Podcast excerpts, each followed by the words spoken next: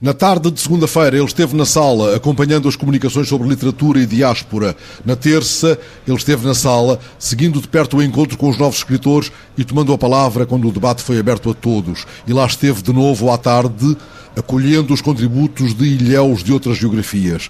Ontem já não veio, durante a noite tinha zarpado para uma ilha distante e por isso fez-se na sala, antes do painel sobre poesia e música, um minuto de poesia por ele Jorge Miranda Alfama, poeta e cronista, nascido na Guiné-Bissau, filho de pais cabo-verdianos e que aos dois anos veio para o arquipélago tendo feito o liceu na Ilha de São Vicente. Ficou ligado aos Jugrais do Mindelo e mais tarde ao Instituto Cabo-Verdiano do Livro, de que foi presidente.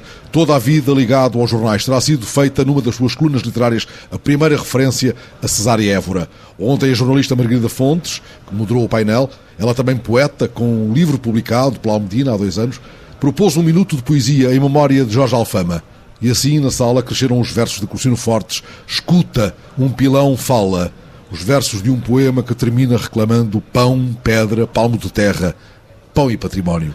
Fez-se o resto da manhã com o português José Luís Peixoto, dizendo a sua arte poética e lembrando que a música é o tempo da literatura.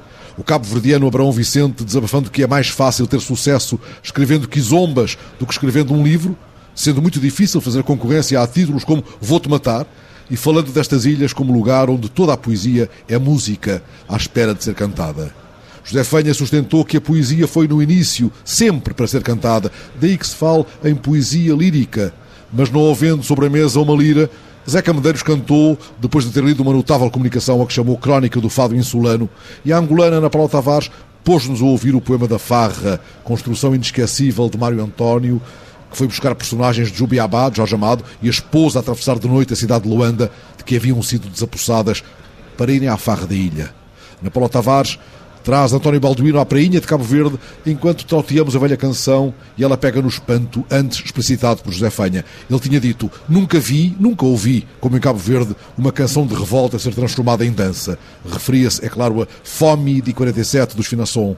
Ana Paula Tavares pegou na deixa. O Fanha diz que Cabo Verde conseguiu dançar a fome. Eu fiquei estarrecida quando vi em Luanda dançar os massacres. Era a música de Santocas. O refrão dizia: Esquecer eu não consigo os massacres de Kifangondo.